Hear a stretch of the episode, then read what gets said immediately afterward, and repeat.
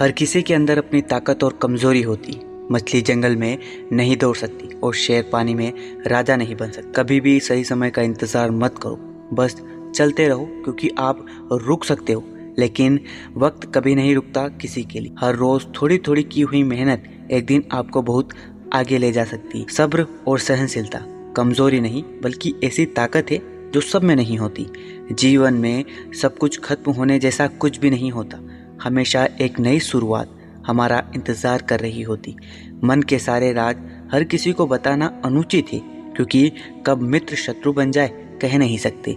जब समझदार मौन और नासमझ बोलने लगते हैं तो परिवार और समाज दोनों ही बर्बाद होने लगते। हैं मुस्कुराइए, क्योंकि दुनिया की सारी समस्याओं के स्वामी आप नहीं हैं। किसी ने भी आपकी खुशी का ठेका नहीं ले रखा। सिवाय आपको छोड़कर। दूसरे आपके बारे में क्या सोचते हैं, यह आपका विषय नहीं है। अपने अतीत को लेकर शांत रहे। जो हो गया, सो हो गया।